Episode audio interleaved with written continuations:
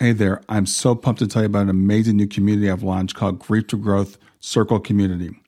It's a space for people who are grieving to come together to support each other and for people who want to know who we are, why we're here, where we're going to have those conversations, all the things we talk about on the podcast. So I invite you to join me at grieftogrowth.com slash community to become part of this compassionate crew. The best part, it's 100% free and you have access to me in addition to everybody else in the community. In fact, the podcast will be there so you can talk about the things we talk about in the podcast right there in the community. There's also some premium content if you want to go deeper in the work I'm doing, but mostly it's about building relationships and community and about sharing resources and supporting each other.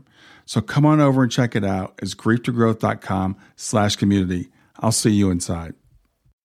Hi there. Welcome to Grief to Growth Podcast. Your host is Brian Smith, spiritual seeker, best selling author, grief survivor, and life coach. Brian believes that the worst tragedies of life provide the greatest opportunity for growth. Brian says he was planted, not buried, and he is here to help you grow where you've been planted by the difficulties in life. In each episode, Brian and his guests will share what has helped them to survive and thrive. It is his sincere hope this episode helps you today.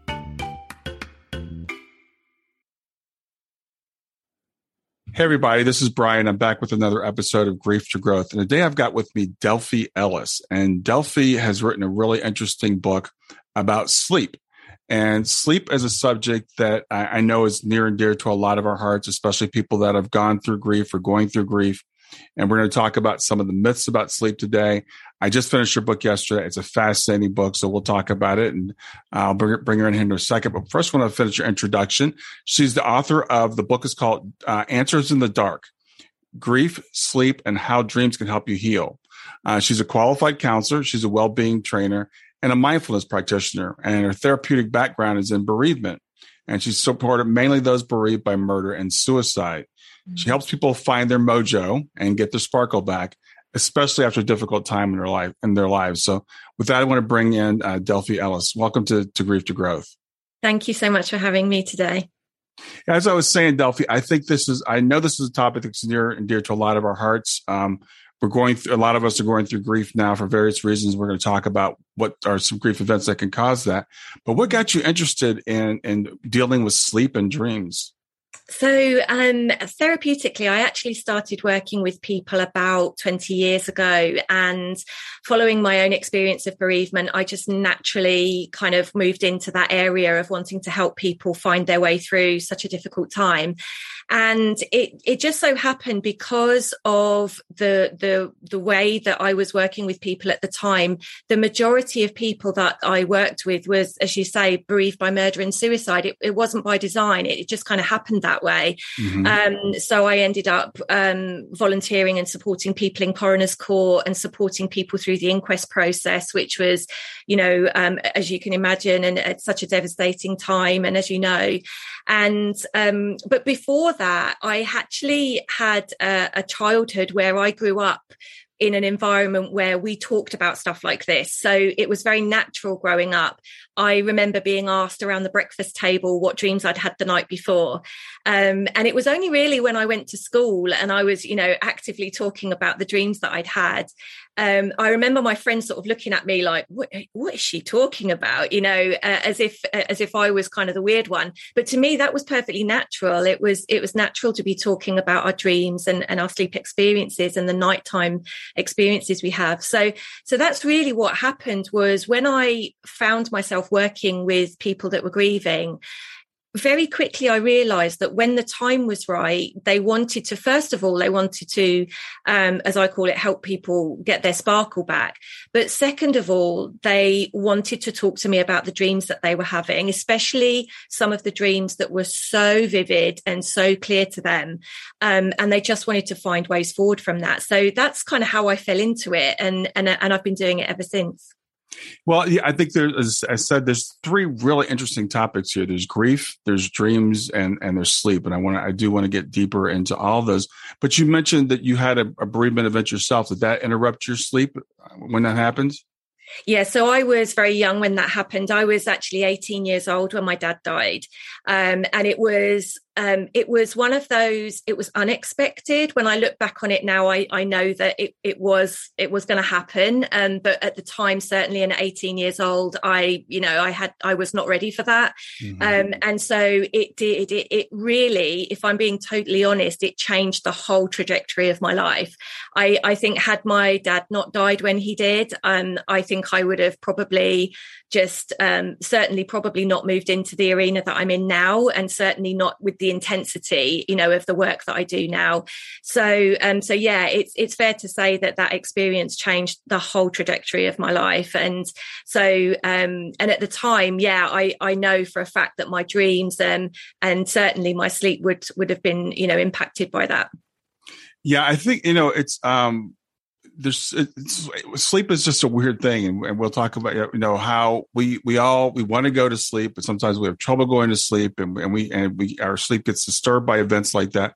And again we talked uh, before we start recording my audience is people that have been through grief and a lot of times um, let's talk about how grief can affect our sleep patterns if you if you if you would yeah. So, um, one of the things I talk about in the book is I have this whole section called Under Grief, and it's about recognizing that loss shows up for us in so many different ways, even without anybody dying.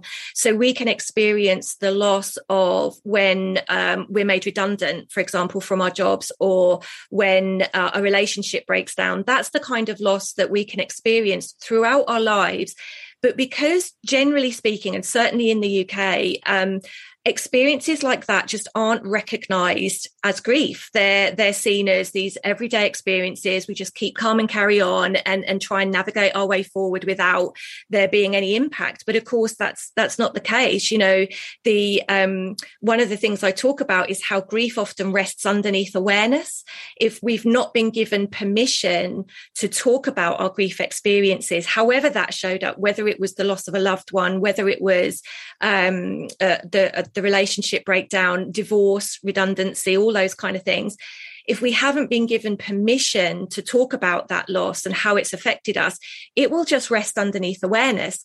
And of course, during the day, we're very busy keeping ourselves preoccupied so that we don't have to think about the things that are troubling us during the day.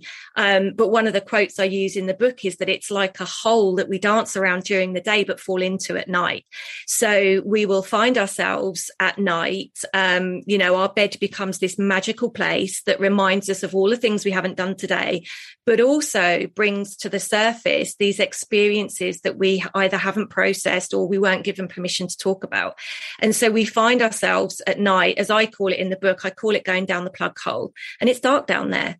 And we can find ourselves in these almost tormented places where we just can't process or navigate these experiences because we're not being given permission to do that during the day.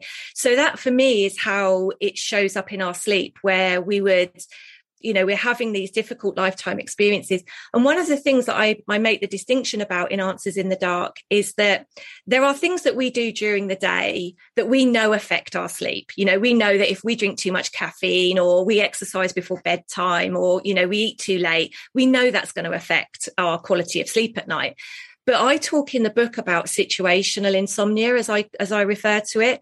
And that's very much it's not so much about what you're doing that's stopping you sleeping, but what's happening to you.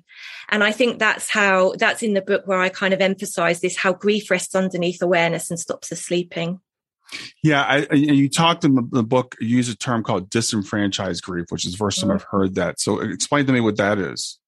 So, disenfranchised grief is essentially where society doesn't accept our reasons for grieving or doesn't consider why we're grieving as a reasonable reason to grieve.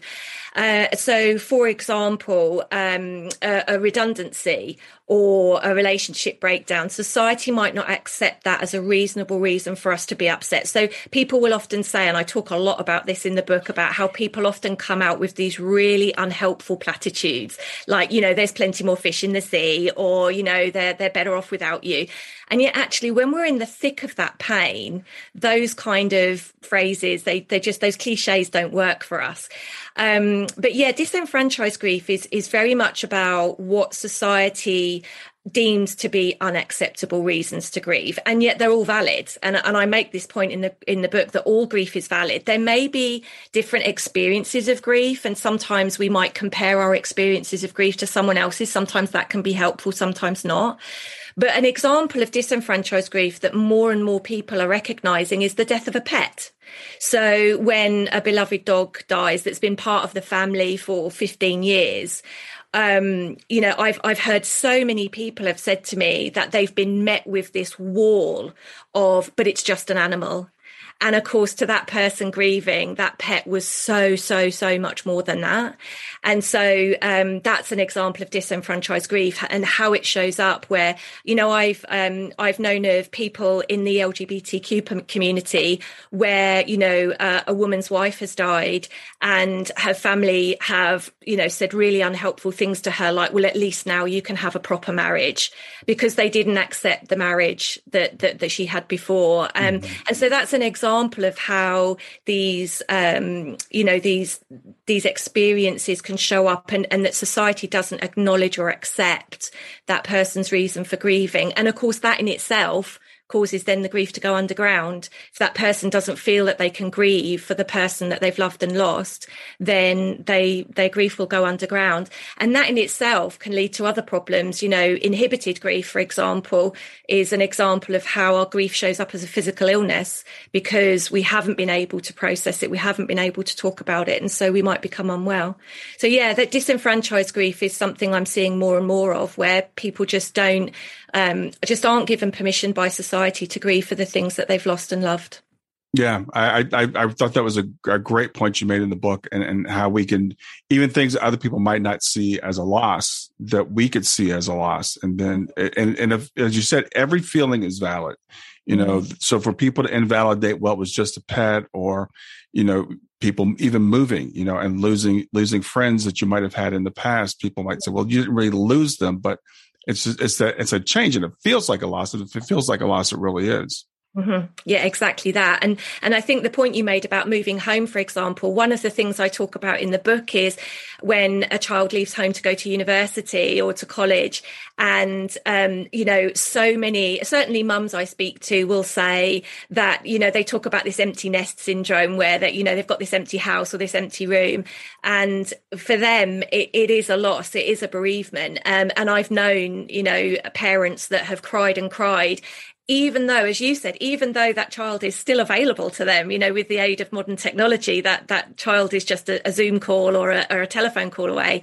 Um, but there, nevertheless, it's it's that whole thing about what it means for that child to leave home and and, and begin a new life elsewhere. So it's valid, and and I think it's so important as a society that we recognise that as grief and that we talk about it as such. It's not the same as perhaps another person's grief, but it's still valid.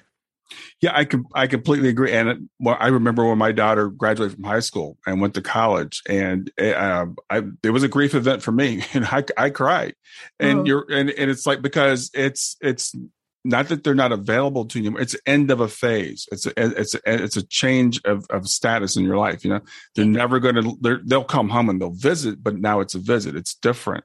Yeah. And so I think it's really important, as you said, to to acknowledge people when, when we're going through that, and for people that are going through it ourselves to say, okay, I have feelings about this and I need to process them because I love what you talk about. Like when you go to bed at night, that's where you can't hide anymore. That's yeah. where that's where all those thoughts start to come back to you. And as you're trying to calm, quiet your mind down, that's when they're that's when they come out. Yeah, exactly that. And and interestingly as well is even those experiences, for example, of a child leaving home to go to university as an adult, um, people will actually have dreams at that point that their child has died, and you can you can imagine, you know, um, uh, it, it just creates that that feelings of devastation, and actually people worry that that means that dream is going to come true, and actually the the the dream is more likely a reflection of that feeling of loss, you know, that devastation of the feeling feeling of loss, even though, and that's one of the things I emphasize in the book about how grief shows up even if no one has died. And it can show up in our dreams as much as it can with our lack of sleep. Yes, and I, I, think it's an excellent point you made in the book about those dreams of of a loss of someone or of an impending disaster or something. So, talk mm-hmm. about about that. If I have a dream where someone's died, how should I take that? Stay with us. We'll be right back. Hey there, I'm testing out a new feature. I'd love to get your feedback on it. It's called Fan Mail, and you can send me a message right from the show notes of the podcast. So look for the link that says send me a text. You can ask a question for a future podcast. You can suggest a guest or just give me any feedback you want. Just remember, it is one way. I can't text you back, and I will not have your name, your email address, or your phone number unless you include it in the message. Let me know what you think. So in the book, I, I, talk about these different types of lost dreams that people have, and, and they can show up, like I say, in different ways. They can show up as we dream about the death of a loved one, and, and actually that's more likely a fear of loss, a fear of losing that person.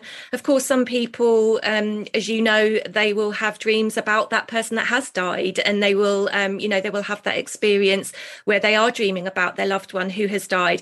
And those are what we refer to as visitation dreams, where the person that we've loved and lost appears to us in a dream. They appear to us perhaps healthy and well, and they're reassuring us that everything's going to be okay.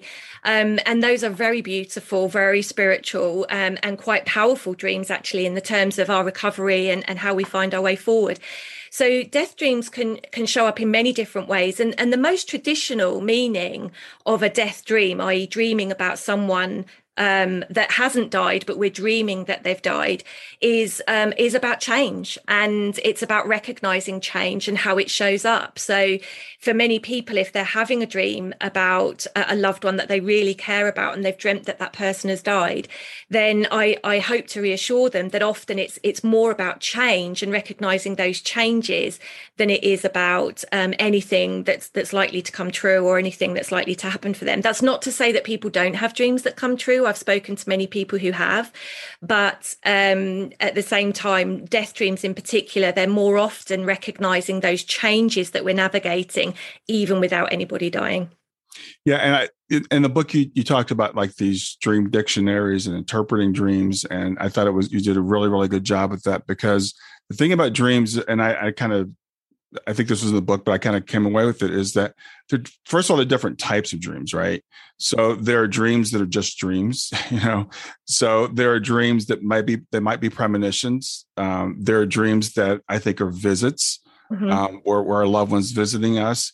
Um, and there there are literal dreams, and then there are symbolic dreams, which is I think what makes it so hard to to interpret them because they can they come eh, they're just not really rational the way we think yeah, you're so right. And and I talk about this in the book. One of the things I was very careful to say in Answers in the Dark is that it's not a dream dictionary. I've spoken to enough people over the last two decades to know that dream dictionaries can be helpful. You know, they they can offer some insight, they can offer some wisdom, but we as the dreamer, we have our own unique code that has been encrypted. And so our dreams really are speaking to us. That's what makes them so important is that only we essentially can decode them. Yes, you could go to someone and say, I've had this dream. What do you think it means? Can I work through it with you? And that might be helpful. Mm-hmm. But at the same time, these dream dictionaries, they're, they're only helpful to a point. I, I say to people, you're perhaps just getting one bite of the apple if you use uh, a dream dictionary to analyze your dreams in the book, I talk about how we can explore our own dreams and look to decode them ourselves, but also offer those different experiences you described. So I talk about visitation dreams, I talk about predictive dreams and, and how they might show up for people. But I'm also careful to say that ultimately, as the dreamer, you're the best person to decide what your dream means. They are encrypted so that only you can understand them. And that then needs a toolkit, you know, and that's that's hopefully what I offer in the book is kind of like some insight as to the types of things that you can think about, you know, questions you could ask yourself when you're having that dream. But you were so right what you said as well. Sometimes dreams can be literal, and sometimes uh, dreams can be metaphorical or symbolic. They can they can show up in all types of ways.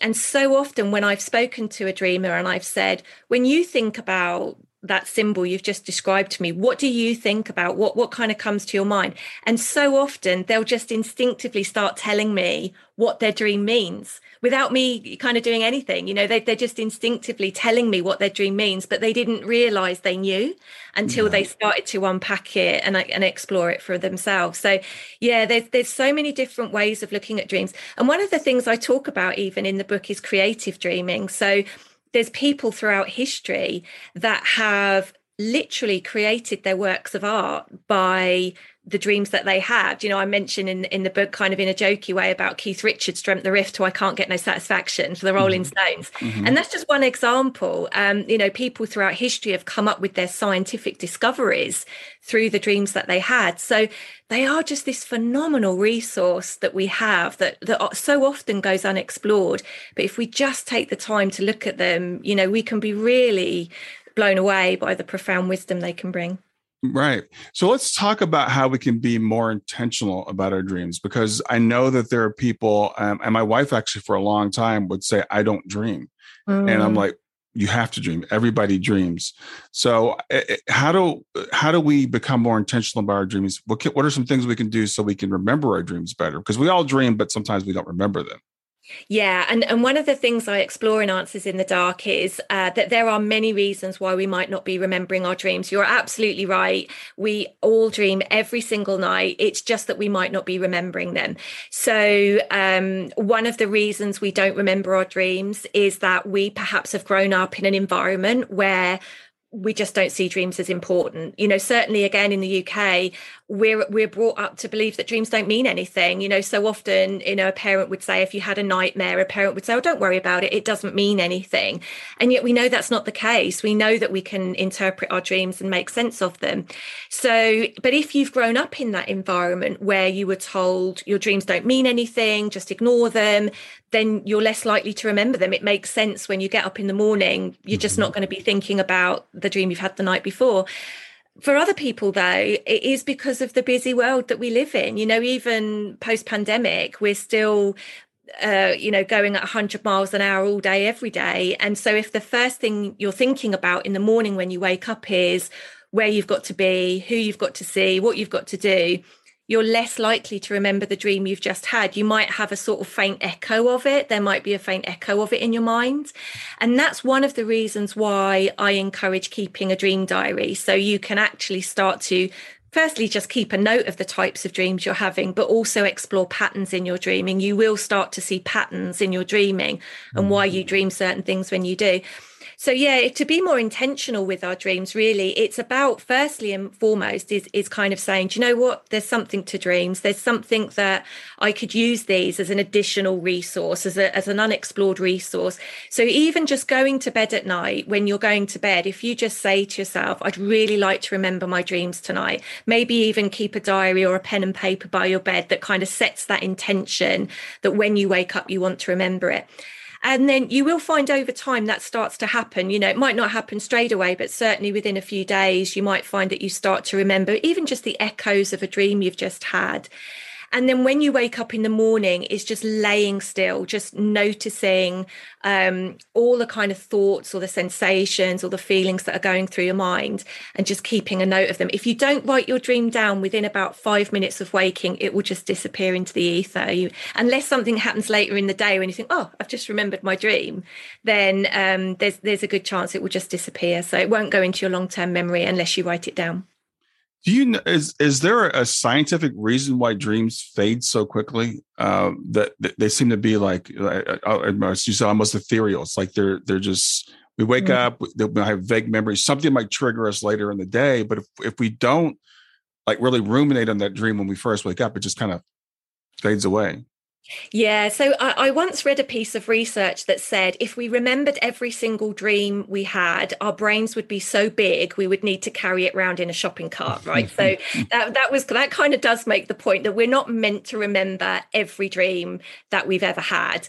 Um, but uh, at the same time, I do think that there is something to be said for paying attention to them, you know, when they are particularly noisy or when they're trying to get our attention. So, an example of that is recurring dreams. Mm. People will often have a recurring dream over their lifetime or certainly during periods of stress. And so that's where those dreams will will kind of start to get our attention and we might decide that we want to explore them. But yeah, I don't think we're we're designed to to remember every single dream that we had. Um, but I think certainly the ones that are important, they're worth exploring and, and maybe pushing into longer term memory by writing them down and exploring them in a bit more detail. Yeah, you know, and I also think it's interesting that um, you know we said dreams are unique and dreams are they can be situational, and we have we have each have our own language, our own uh, dream language, but there are some common dreams, and you and you talk about some of those in the book. So explain because people that haven't studied this may not realize that the dreams I'm having are similar to dreams other people have. Yeah. So again, I talk about a few of these in the dreams. Some of them, there are common dreams that people have after a bereavement, for example. So um, one of the most common dreams that people will have after a bereavement is that they're lost and they can't find their way home, or they can't find their car, or they can't find, you know, something that is has personal meaning to them. So that feeling of lost, if you like, is is the representation of loss, literally feeling lost in the world and just not knowing where they belong or where they fit in. So that's one example. But another type, um, certainly of anxiety dreams that people have, a really common one that I've spoken to people about over the years is that they dream about losing their teeth. And this is actually another uh, common dream that people have if they are fear, if they're fearful of loss. So in some cultures and some traditions, the interpretation of the tooth dream is different depending on which parts of the world you go to. The interpretation of the tooth dream is different. So um, in the UK, and I think it's the same in, in the US, if you um, lose a teeth, a tooth as a child, uh, you exchange it for money. So we have the tooth fairy, and and we might exchange our tooth for money with with that perspective. So if that is our tradition, if that is the the environment that we've grown up with, where during the day, if our if our tooth has fallen out, we would exchange it for money, then teeth would symbolize that feeling of loss of status, or it's something to do with money or wealth or status. Whereas in other parts of the world, um, to dream of losing a tooth is a, a fear of losing a loved one. You know, if you like, the tooth is bone, bone represents the body. Um, and so for some parts of the world, to dream of losing a tooth is, is a fear of losing a loved one. Um, and so again, you can understand why people get nervous about that. You, they, they get understandably nervous about dreams of losing teeth because of their, their tradition of believing that it's something to do with the, the death of a loved one. So yeah, common dreams are, it's one of the reasons I encourage people to keep a dream diary because you will find that there are patterns in your dreaming over time. I've, I've kept a dream diary for years. And I remember um, when I was first starting out on this journey about 20 years ago, and and I just wasn't sure about where I fitted in and, and what I was going to be doing. I knew I wanted to go into this arena, but I wasn't sure where I fitted in. And it was only years later when I look back at my dream diary, and I am talking about sort of 15, 20 years ago, that um, I saw that I kept having this recurring dream that I couldn't find a parking space. So that if you like, the the parking space was the symbol for me trying to find where I fit in. Uh, and so, and it was only by looking at that, it was only when I started to realize I kept having this recurring dream of, of trying to find a parking space that I realized that that's what I was navigating at the time. So that's how dream diaries could just be so valuable to help us understand, you know, where we're, where we're going, what we're doing and what's happening. Yeah, and, and a couple other dreams that you talked about in, in, in the book, which, which I've had. Like I, I have a dream a lot of times of like being back in school. I, Mm. I'm sitting there, I'm given an exam, and I haven't been in that that room a day in my life.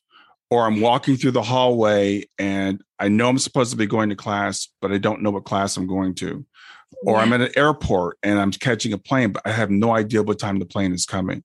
Um, I, I've had that dream since I was a little kid.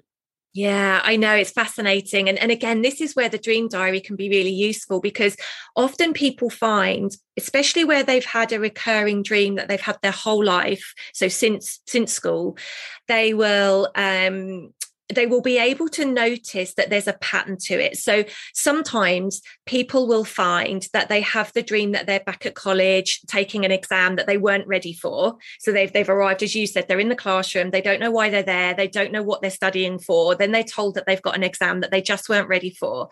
And so often that is representative of a period of stress. So just as when you were back at school, maybe taking your exams or studying for a test, you you would have felt an element of stress around that. Mm-hmm. And it's almost like the the dream imprints you know imprints on our memory or that that memory of school imprints in our mind so that the next time you feel stressed it's almost as if your dream a bit like a friend coming along and saying you remember how stressed you were at college? You're that stressed now Mm-hmm. And so it's almost like the dream is reassuring you that, you know, uh, you've been here before, you've, you've got through this before, you're going to be fine. But I'm just reminding you that you're as stressed now as you were then. Wow. And so that's again where the, yeah, that's, that's where the dream diary can be helpful. Uh, wow, I never thought of that way, and I love I love that interpretation of it also. Because um, I said I had the dream, but it seems random because I don't keep a diary of it. It's just like every once in a while I'll have I'll have that dream. Um, so yeah, that's the, like I said, the thing about the book, it really prompted me to think about because there's several. we don't have time to go through all of them right now, but I'm like, I've I've had all these dreams, you know. I'm like, and I didn't. I thought I was the only one, but I do want to talk about flying dreams because I think flying dreams are really cool and I didn't realize how common those were. grief to growth in just a few seconds.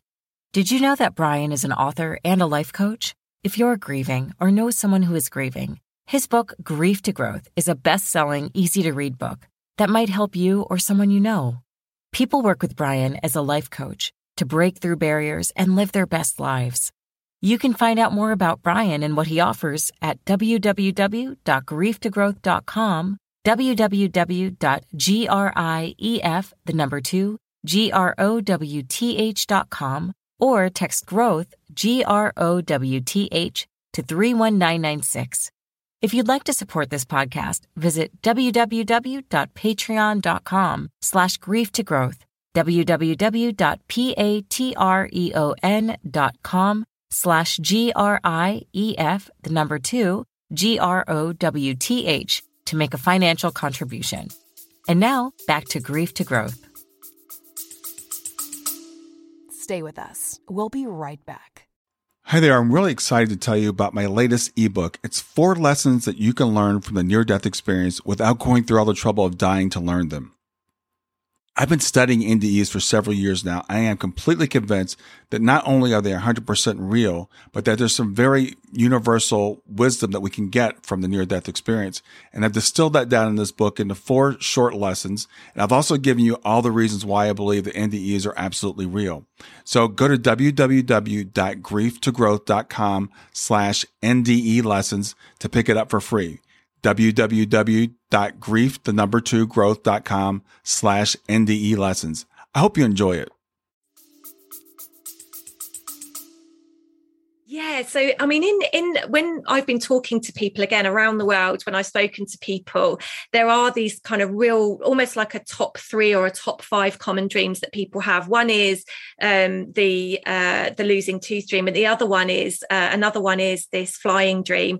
And what's been so interesting about the flying dream when I've spoken to people, I don't know when you have your flying dream, how are you flying in your dream? What how what does it look like? Well, the way you describe in the book, it's more like Superman, but it's yeah. kind of like or, or, sometimes it's not even flying it's just like floating like i could just i'll be like in a crowd of people and i'll just rise up about 20 feet in the air and just yeah. kind of move along yeah i love that and and so when i've spoken to people over the years there's been almost two people are never quite the same so there'll be people that associate with the you know like superman and you're going through the air that way um, and then there will be other people. Um, so when I fly in my dreams, I fly like Iron Man. So yeah. I have I have thrusters in my hands, and I can if I push the thrusters down, I go up, and if I let the thrusters off, I come down. If I lean forward, I go forward. If I lean back, I slow down. So um, it, it's really interesting because I've spoken to people over the years who, and these are the flying dreams where you're literally flying. You're not. It's not in an aeroplane. You are you are literally flying as mm-hmm. if you know you are Superman and um, and and so many people i've met people that swim doing breaststroke or you know front crawl um, like they're swimming but they're actually swimming through the air and the interpretation for that again has been varied over time for some people it's um, they're not feeling grounded so it, there's something about there's something happening in their life at the time that they just don't feel connected. They don't feel grounded. It's almost as if there's just no space between their uh, their, their feet. There's nothing underneath their feet. They mm. feel hmm. groundless. But for other people um, and i use the metaphor deliberately there we would consider them to be high flyers or high achievers um, and life is just great. So they will have these flying dreams where you know their life is just they're soaring through the sky um, and, and, experiencing that flying dream. So again, it's different for everybody, and and again that's where the dream diary can be useful because you might be able to connect with with why you have the dreams where you do. And we do use metaphors when we're awake. We say things like, "Oh, you know what? I'm just flying at the moment." Mm-hmm. And so that makes sense that it would show up in our in our dreams at night. Same way as if you know oh, I'm just floating on cloud nine. You know, we say things like that. That makes sense when you when you think about it. That that would then translate into a dream about that at night. Yeah, I think I think it's just interesting that so many people have the flying dreams when obviously we can't fly. yeah. we've, we've, never flown before, but I I know the feeling. I know what it would feel like if I could because I've done it so many times. Exactly that. So I want to talk about um, insomnia because insomnia. Uh, how big of a problem is insomnia? So we know now that insomnia is a global problem. Um, organizations like the World Health Organization, um, certain research uh, recognizes something like one in five of us globally. So about 20% of the world's population suffer with insomnia. And when I talk about insomnia, I'm talking about trouble falling asleep or staying asleep, and certainly over a period of time. One of the things I'm careful to talk about in Answers in the Dark is that it's quite normal for us to have periods of poor sleep. If you've got a new baby in the house, um, you know, if you've just had a relationship breakdown, it's quite normal, and you're you are built to withstand a period of poor sleep. Nothing bad is going to happen if you have the occasional poor night's sleep. It's more when it starts to interfere with our everyday life. And of course, the problem with that is we know that if we have a poor night's sleep, that affects how we feel during the day. And if how we feel during the day is anxious or upset, that's going to affect how we sleep or not at night. So it becomes this vicious cycle. You know, we don't sleep because we're not doing okay, and we're not doing okay, so we don't sleep. So inevitably, what that means is that um, it's becoming an increasing problem. And some people, you know, they are quick to say that the um, introduction of technology, the availability that we have to people 24 hours a day, seven days a week, using our phones all the time, you know, that that does have an impact, and that's fair to say. And I do talk about that um, a little bit in the book. Mm-hmm. But I also think we need to recognize, like I was saying earlier, we, we need to recognize the circumstances that we might be navigating at the time. It's not just you know using your phone or it's not just drinking coffee that's stopping people having a, a, bad night's sleep. Most people that i speak to know that they need to cut down on coffee or you know they need to to get an earlier night um, but it's because of this, what I was describing earlier, this going down the plug hole at night, you know, when you're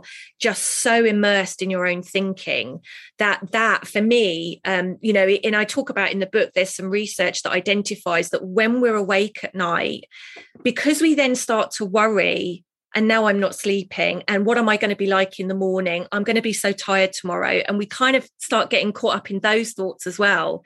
And so, of course, we don't sleep and and so for me i think yes we do need to talk about you know the the basic stuff about the coffee and and what have you.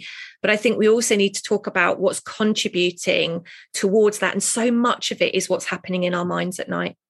Yeah it's so i loved about the book because you, you talk about sleep hygiene which is things that we we kind of know. We don't sometimes we don't do them but we kind of know what they are. Um, but if you're not sleeping that's not the only reason. And I love you, you talk about the situational insomnia and the fact that our minds can can tend to be racing. And one of the things I learned a while ago about you know not being able to sleep is, for me, do not look at the clock. Mm-hmm. Because if you wake up in the middle, of the night, because that starts that cycle. I'm, I'm, this, I don't want to out anybody, but some people like they'll, they'll look at the clock and then they'll start calculating. And you say this in the book. Yeah. How long do I have to get to sleep? And then it's like and then you look at the clock again. It's like, well, now I only have this long to get to sleep. Yeah. And next thing you know, you're keeping yourself awake, worrying about the fact that you can't sleep exactly that and and it's um in the book i i explore these three big myths of sleep and mm. one of the myths in the sleep is that i talk about how we are just fixated with time as humans now in the 21st century we are fixated with time and specifically we hate wasting time so i've genuinely i talk about this in the book i've genuinely known people who have said to me that they woke up in the middle of the night they couldn't get back to sleep and so they've cleaned their entire house or they've done their ironing or something because they don't want to waste time time. And so trying to encourage people that actually, firstly, and most uh, importantly, it's quite natural to wake up in the middle of the night. Your brain is wired with this lovely sentinel reflex that is almost like a bodyguard that's just kind of, you wake up in the middle of the night and your brain is just saying, everything okay? Yep, everything's fine. And then you should just be able to go back to sleep. But because, like you were talking about, like it says in the book, we get caught up in this, oh no, it's it's this time and I, I'm only going to get, you know, X amount of sleep and you know and then we start to calculate it. You know this idea that we need eight hours is just such a myth because everybody is different. Some people need six hours some people need nine hours. If you're poorly you know if you're sick you're going to need more sleep. Mm. so but we've got so fixated with this idea that we need eight hours sleep that if we don't get the eight hours sleep we we think you know when we wake up in the night we think oh no i'm not going to get my eight hours. And of course then we start again we go down the plug hole again with this this kind of catastrophic thinking about how bad it's going to be if we don't sleep. And ironically that stops us sleeping. There is no way your brain is going to authorize sleep if you are you know tying yourself in knots about how much sleep you're going to get. Yeah. Well let's talk about the three big myths of sleep. What, what are the three myths so in the book, I talk about um, these three big myths of sleep, and and the first one that I really kind of unpack is this eight-hour myth. It's the mm-hmm. idea that um, we we all need eight hours uh, sleep uh, every single night, and and we know that's that's every time I've spoken to somebody about this, they'll say actually, you know, I I get by just fine on seven hours, or I get by, um, you know, with with with nine. Nine is good for me. And actually, the research also supports that even if we did all need eight hours sleep, we're not getting it. You know, the research supports that. Most people I know certainly don't get eight hours sleep mm-hmm. so um, this this whole thing about we need eight hours sleep is is a big myth and i and i really try to unpack that that's not to say that we don't need um, you know, time to sleep. But I, I say in the book, I talk about focusing on quality rather than quantity. So instead of getting caught up in this idea that you need eight hours, just focus more on getting a good quality, refreshing night's sleep the other myth that uh, that the second myth that I explore is um, that it's unnatural to wake up at night, and that we, um, you know, we've got ourselves caught up in this idea that you know we're meant to sleep for this eight-hour solid chunk in the middle of the night. Um, and I really think that's that. I, I talk in the book about the research that that supports the fact that we just weren't built that way. I mean, it would be lovely if we could split our days very neatly into these three sort of blocks of eight, where we've got eight hours for work, eight hours for play, and eight hours for sleep. That would be really convenient, but we're just not wired that way. You know, we are designed to some extent for polyphasic sleep. We're meant to kind of we wake, we go to bed, we wake up, we go back to sleep again. So um, this idea that we have this solid eight hours sleep, whilst yes, it would be very convenient, um, for many people, the fact that they wake up in the night, they think they're doing something wrong. They think, oh, well, I, I, I must have got this wrong. You know, I must, I must have done something wrong, um, and so they they end up invariably laying awake because they think, and now I've done something wrong, and and now I can't sleep. And then the other thing I talk about in uh, uh the other myth I talk about is the fact that bedtime is not a specific time, and this links into the other two myths, which is so, what tends to happen is, say, I have to be up at six in the morning. If I've bought into this eight hour myth, I will say, right, I've got to be up at six in the morning. I'm going to subtract eight hours so that I get my eight hours sleeping. So, I need to be in bed by 10 o'clock. Mm-hmm. And we're just not built that way. We are just not built that way where we can program ourselves, you know, like robots to, to say to ourselves, okay, I've got to get to bed at 10 o'clock because, and I've got to be asleep by 10 because I've got to be up at six in the morning. What tends to happen, and what I encourage in the book, is that you start to notice when what we call sleep pressure builds. So that is when you start to feel sleepy, you know, your head starts nodding, your eyes start drooping that is essentially when it's time to go to bed. So often, when I say to people, When do you go to bed? they'll say to me, 10 o'clock, 11 o'clock, 1.30, whatever. Mm-hmm. Um, and yet, actually, the answer I'm looking for is when I'm sleepy that's that's when we should be going to bed. And so that's not always easy of course. People work shifts. Um, i do I, I, speak with police officers and paramedics and they tell me that that's not easy when you've got to work a night shift um, but nevertheless that's another reason i talk in answers in the dark. I talk about power naps and the power of naps as well and how you can you can kind of refresh yourself if, if you're working shifts and things. So yeah those are essentially the the three big myths. The eight hour myth is just ditch the myth. You know if you think that um, everybody is different focus on quality rather than quantity. Um, kind of get used to the idea that you you may well wake up in the middle of the night and if you do that's natural that's your brain working. You can just roll over and go back to sleep. Try not to indulge the commentary that you've done something wrong to wake up. Mm-hmm. and then the third thing is yeah just go to bed when you're sleepy rather than thinking okay i've, I've got to be up at, at six in the morning i'm going to work back eight hours and, and be in bed by 10 because you might find that you're wide awake at 10 o'clock. That might not be your natural sleep time yeah, I think that's great. But you know, but you, you did touch touch the fact that we are so driven by the clock, right? Mm-hmm. So if I might not get sleepy till midnight, but I know I have to be up at six, so mm-hmm. that that's going to put a stress on me. But I want to something that I got out of uh, the book that I thought was um, I've heard about sleep cycles all my all my life, and I, I knew that we go through these different sleep cycles. But let's talk about sleep cycles specifically and why that might be why we wake up during the night, because I never heard it put that way. Yeah, so in the book, I, I, refer to sleep a bit like a bus. Um, and essentially, if you don't get on the bus when it comes round, so in other words, when you feel sleepy, you will miss the bus. You'll push through it, and so you'll then find um, that you're you're not sleepy again for a, another hour, hour and a half or so. And the the sleep cycle, the way it works, it is shorter in children. For children, it can be you know forty five to sixty minutes, but in adults, predominantly, it's an hour and a half to two hours, depending on you know know the individual. Mm-hmm. and so um, one of the things that i talk about is is getting to know your sleep cycle. So if you know that you've got to be up at six in the morning or thereabouts then if you know you start to feel sleepy at say 10 o'clock then you could if you know that your personal sleep cycle is about an hour and a half then you can work forward and work out the best time to set your alarm so instead of setting your alarm for six o'clock, which might actually be when you're in the middle of deep sleep, and you'll wake up. I talk about this in Answers in the Dark as the hangover effect. You wake up in the middle of deep sleep, your mouth is dry, you've got a banging headache. Um, that's why it's called the hangover effect. Mm-hmm. Um, you instead of that, you just work forward, working out what your your sleep cycle is you can just work forward and work out okay well i'm going to be naturally waking up or naturally kind of coming towards the end of one particular sleep cycle at 5:30 so instead of setting my alarm when i'm going to be in the middle of deep sleep i'm going to set my alarm for when i know that i'm going to be naturally wakeful anyway. So i'm not wrenching myself out of sleep.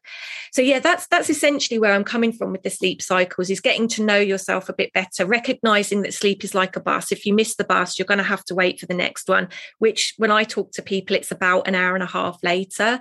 Um, and but just know that it will come you know the bus will come back. It's just you're going to have to make sure that you're setting yourself up for a better night's sleep. So doing all the right things before bedtime like winding down less caffeine those kinds of things so that you start to feel naturally sleepy and then um and then yeah working out when you would naturally be awake based on and i provide a, a kit in the in the book about how to work out those kind of patterns when you wake up naturally and and that kind of thing mm-hmm. yeah i've noticed and for me it's like uh it's like when I wake up on the weekends when I don't have an alarm, you know. Um, and I and so like I, I get up, my alarm goes off at six, Mm-hmm. But I'm I, I found I'm getting into light sleep sometime between five thirty and six. That's that's where I feel like that's why I'm waking up kind of naturally. Yeah. And it's interesting because if I do go back to sleep during that time, then I fall into a heavy sleep. You know, mm-hmm. instead of getting up when I'm in that in that light light sleep cycle. So I, I really love that about the book, and I love the fact that now we know that it's it's normal to wake up during the night because, as you said, a lot of us think that we're doing something wrong. I should just go to bed, be knocked out, wake up, you know, that many hours later. Um, mm. But that's a, that's a normal part of our, our sleep cycle, which I, I had known before.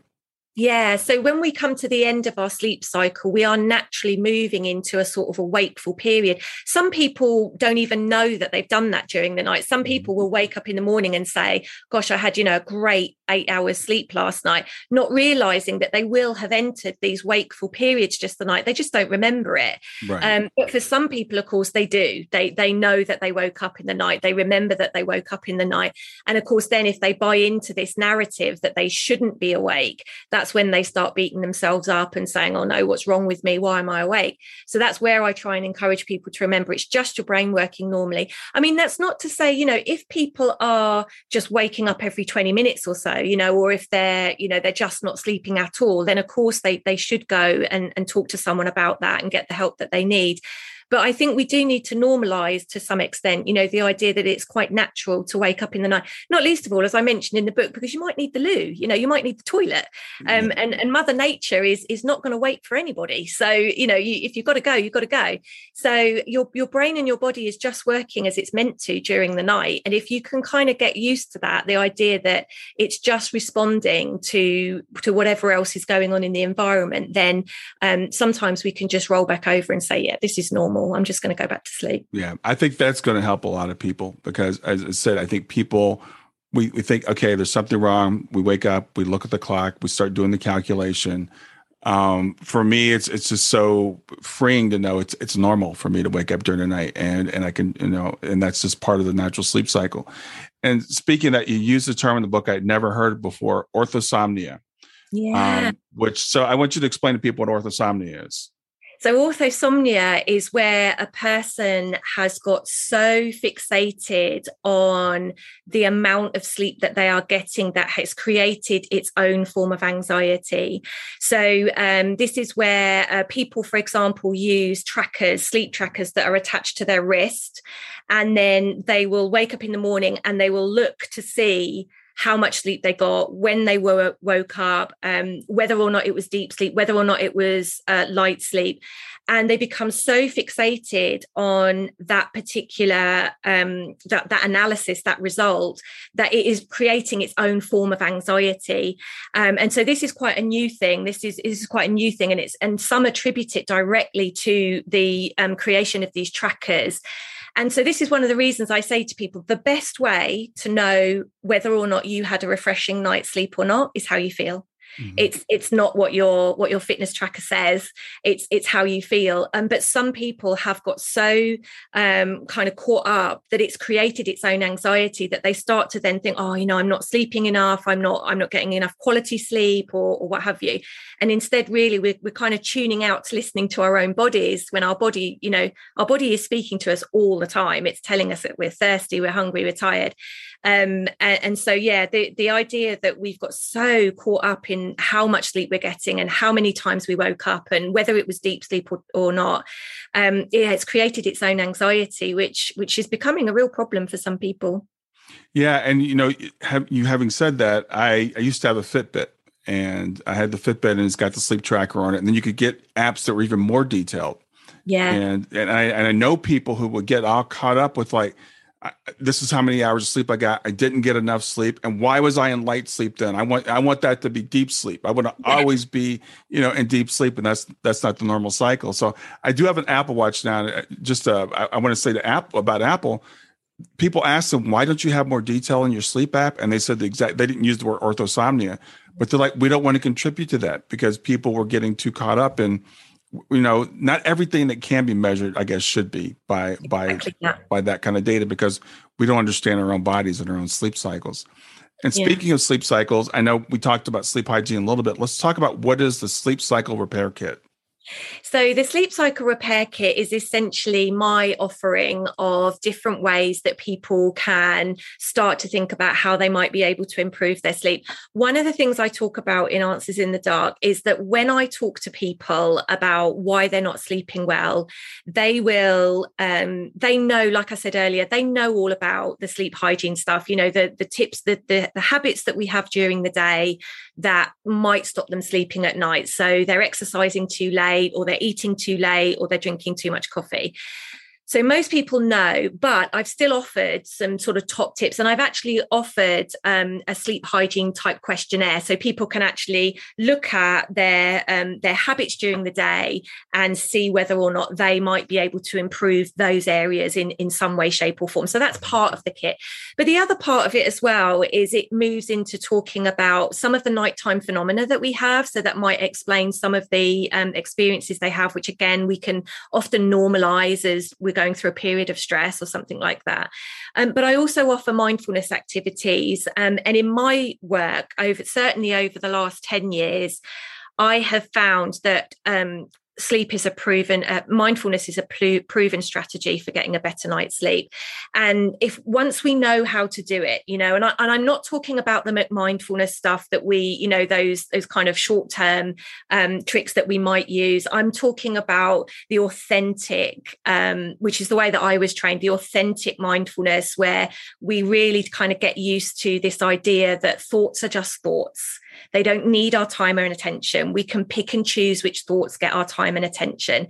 And so, authentically, kind of looking back at, at, at what it actually means to be mindful, and and then kind of picking our battles, making decisions and good decisions about which thoughts get our time and attention. So I talk about that. I talk about the mind at night and how we can um, start to manage the mind more helpfully and um, and that is using different types of mindfulness activity and, and different types of mindfulness tips. So um, i use things like mantras and affirmations that people can repeat to themselves during the night. Um, a lovely one that i talk about which is actually specifically for middle of the night waking there's a beautiful mantra called um, breathing in i calm my body. Breathing out i calm my mind. And that is just such a lovely mantra to say in the middle of the night. You know if your mind is swirling with all types of things just saying those words in your mind can be enough to just bring you back to center and, and just help you get off to a lovely, refreshing sleep. Yeah, I think that's so so important. And I, have discovered that myself in the last few years that uh, mindfulness is really the thing because our minds our minds are meant to be thinking. That's what they do. And, and I know a lot of people when they think about mindfulness and meditation, they think it means turning your brain off, and and we can't do that. So we you've got to kind of give your brain something to do. So you you a, a mantra is is a great way of doing that. Or if you practice mindfulness during the day, learning how okay, I'm not I'm I just refuse to have this thought. I'll have this thought tomorrow, and put that thought out of your head. I was in um, I hurt my hip a couple weeks ago. I was in a lot of pain. I was trying to fall asleep, and the the pain was just I couldn't get comfortable. And so I finally just decided to really focus on the pain. This is kind of a different way of doing it. Instead of taking my mind off the pain, I really focused on the pain and what the pain really was, and then it started to fade. You know, it, it was still there, but it, I was it wasn't all consuming. And then I said, okay, now that I've done that, I'll switch my mind to something else, and I was able to fall asleep, and it was really cool. It's um, amazing, um, isn't it? Yeah, yeah, it's amazing. It's it it seems so counterintuitive to say, well, I'm going to focus on this thing that's really hurting me. And yet, and this is what I say to people, and it's the same with emotion. You know, whether we give the feeling a name or not, it's there anyway. Right. So one of the things I talk about in in the book is that mindfulness is about managing the mind. It's not about clearing the mind. It's about managing and taming the mind and bringing it back home. You know, um, uh, my my teacher said to me, you know, a, a, mind that is homeless is going to be distressed. Anything that's homeless is going to be distressed. Mm-hmm. So we just need to bring the mind back home. And one of the ways of doing that, like you said, is just bringing our attention and just focusing on that feeling, but without getting caught up in the commentary about it. So right. whether it's physical or emotional pain, we just notice that it's there, but without getting caught up in the commentary about why it's there. So whether it's physical pain, like you said, and it's I, I totally get it, you know, for people that would be saying that feels totally wrong to, to totally focus on that pain that I'm experiencing right now. But that's why I say to people, you're not focusing on the why the pain is there. Right. You're noticing that on the fact that the pain is there because it's there anyway. Right. Whether you acknowledge it, whether you give it a name, whether you focus on it or not, it's there anyway. So it is that whole thing about there's an element of acceptance to it. There's an element of recognizing and acknowledging it's there, but then giving ourselves permission to not get caught up in that dialogue about why it's there. So the way I describe it in the book is it's about becoming the observer of what's happening to us rather than the participant. Yeah. And and then another technique that I've used is like, okay, so you're in the night and you're thinking about what you need to do the next day because we all we all do that. We go to what we should have done before we go to what we need to do the next day and you know I, I just tell myself okay what can i do about it right now? You know what can, and and the answer is always nothing. Nothing. So then just let it go you know? So these are these are ways that we can uh we can we can use to control our mind because for most of us it's like our minds are just running around doing what they want to do and especially when we turn off the lights and close our eyes they mm-hmm. just go they go crazy and we're kind of chasing them around Yeah, yeah, it's exactly that, and, and it is. I, I say this, um, you know, to people that your your mind just wants, very much as you said earlier, your mind just wants something to do, and if you don't give it something to do, it will remind you of an argument you had 20 years ago that you wish you'd said something different, you know, or you'd approached it differently. And it is, it's and it's always. I actually have a chapter in Answers in the Dark. I have a chapter called the 4 a.m. mystery. Yeah, I'm just going to bring that up yeah it's it's this whole thing about you know people will say to me why am i awake in the middle of the night? And again i say to people rather than focusing on the why just notice on the what you know the fact that you are awake and what you can do to then help you fall back to sleep whether it's mindfulness whether it's using a mantra however you want to define it. Um but yeah it is that whole thing. And and and of course because we find ourselves awake at four in the morning we then that whole narrative starts again about well, why am I awake? What woke me up? What's going on? Why can't I sleep? I'm going to be so tired in the morning. I'm not going to be able to concentrate. And of course, then we end up, like I say, going down the plug hole again. So it just becomes this this vicious cycle. Um, but yeah, the 4 a.m. mystery is a is a fascinating phenomenon, and um, I, I, give examples in the book about how if you watch a movie, or uh, you know, I think it even features in The Simpsons, you know, where where Homer refers to 4 4 a.m. in in one of his uh, his conversations in his mind and it's that thing um, about uh, again different traditions. They they say that there's reasons why we have middle of the night waking. Some people say that it is because that's the time when we're reflecting or we're experiencing loss and grief and that's why we wake up. If we're depressed or anxious we do find that we wake up between three and four in the morning. Um, but for other people it will be i mentioned one example in the book it will be something really practical like someone's heating coming on at four in the morning. Mm-hmm. and and that and that wakes them up you know? So it, it is again it's about being able to um, and i give tools for this in the book about just kind of keeping helpful records so that you can start to think about what those patterns are and, and what might be contributing towards that. Well I, i've heard people say that that that witching hour that that, somewhere between two and four in the in the morning is when spirit talks to them yeah. And I know for me, that's when I get my best ideas. Um, it's that time, that time somewhere between two and four. Yeah, and I, I, say that actually in the book. I talk about that, you know, some people, um, poets, writers, um, creators, don't forget, I mentioned Keith Richards, and, you know, he had the dream about the riff, so I can't get no satisfaction. Um, and and so yeah, people throughout history have have had some of their most spiritual um, encounters or experiences in the middle of the night. And that's one of the reasons why in the book i have a chapter called into darkness and it's it's one of the reasons why i try to help people befriend the dark. So rather than seeing it as um, the enemy actually trying to befriend the dark a little bit and seeing if there is something that it can offer you. I know that for some people when they find themselves awake at that time of night that's when they have the most awful thoughts or you know they have the most difficult experiences. And that's why i say um, you know it's so important that you just hold on for dawn you know just hold on for the morning because things often look so much better in the morning. Um, but on the other side of that like i say there are creators and and you know poets and writers and and all those artists that have had these wonderful moments and as i say those spiritual moments in the middle of the night. Um, and so there is something in in just listening you know rather than trying to sort of fix it or or sort it you know in a in a way that's unhelpful is actually just listen and pay attention. Yeah i love i love that chapter into into the dark. I know you talked about a, a message that you got uh, you know, at that mm-hmm. time of the of the day. Um, so I, I love that that instead of you know the thing is in our society we've been taught to fear the dark. We've been we've been taught that darkness is bad. Mm-hmm. And I love the, you know your, the name of your book, Answers in the Dark. I love that chapter into the dark because we can learn to embrace it as a time of of of rest, a time of maybe even creativity, a time where new things can be can be born, uh, and a time where you know magical things can happen, like what happened with you. Mm, yeah, absolutely. I talk about my own experience of that in the book, and and to be honest with you, I think most of us.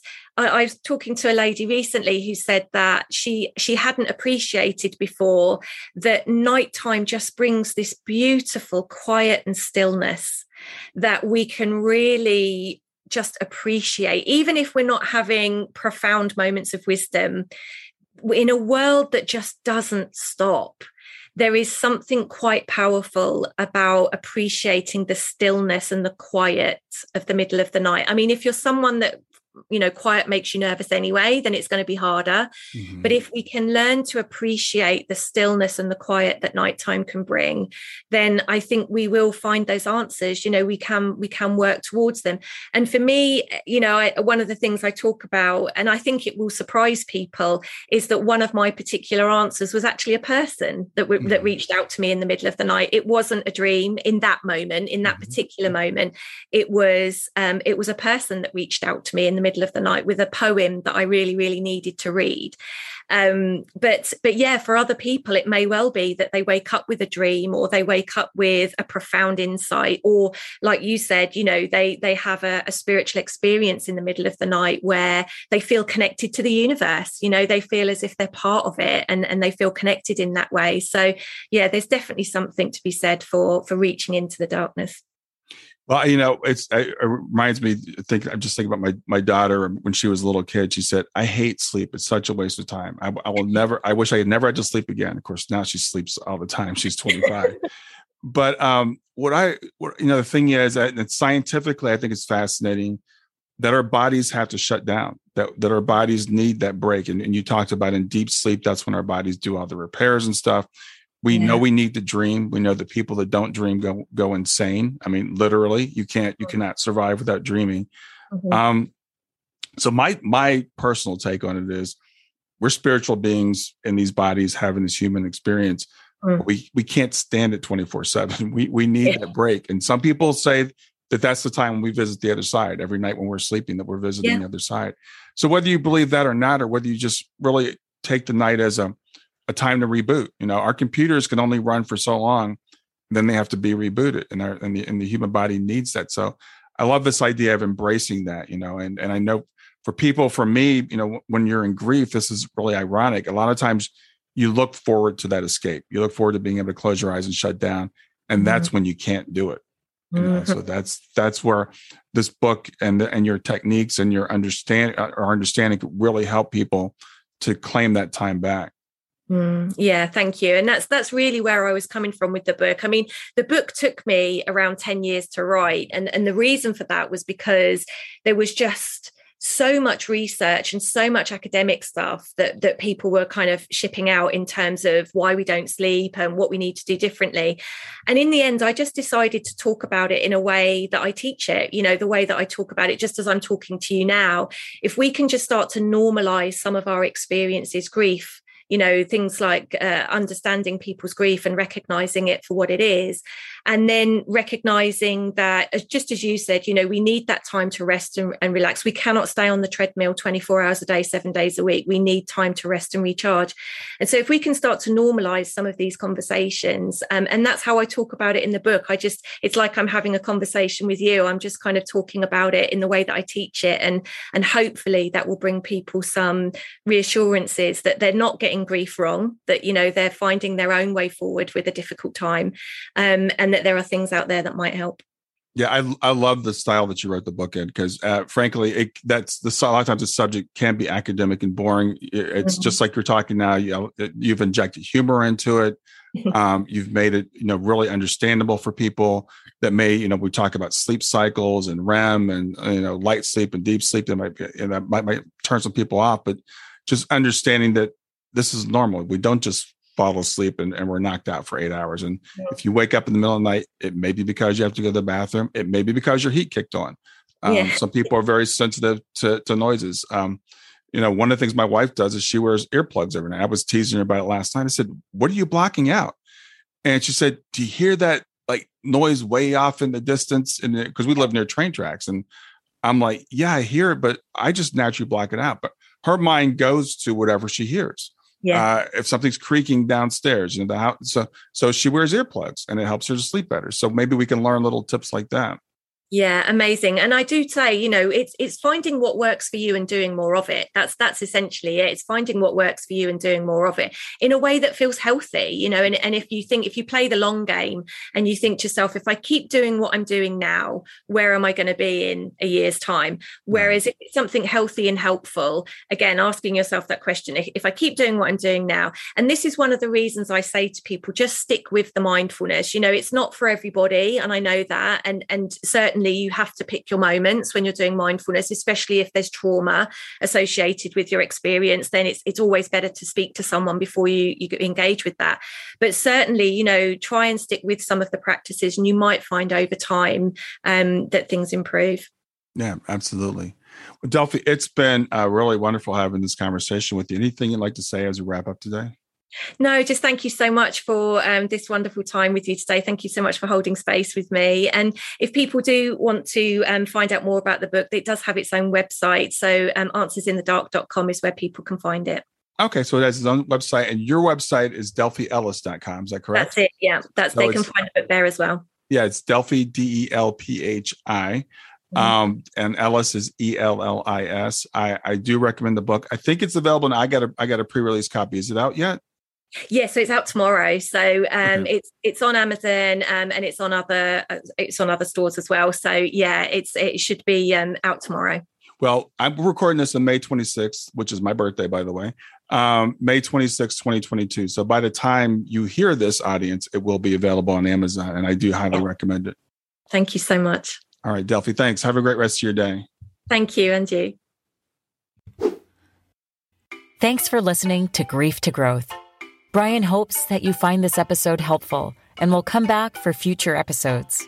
Brian's best selling book, Grief to Growth Planted Not Buried, is a great resource for anyone who is coping with grief or knows someone who is. If you enjoy the podcast and would like to support it, there are three things you can do to help. The first is to share the podcast with someone that you think it will help. The second is to go to iTunes, rate, and review the episode. The third way you can support the podcast is by becoming a patron. Head over to www.patreon.com slash grief to growth. That's P-A-T-R-E-O-N dot com slash grief, the number two, growth, and sign up to make a small monthly donation. Patrons get access to exclusive bonus content and knowledge that you are helping to spread the message of grief to growth. For more about Brian and Grief to Growth, Visit www.grief2growth.com.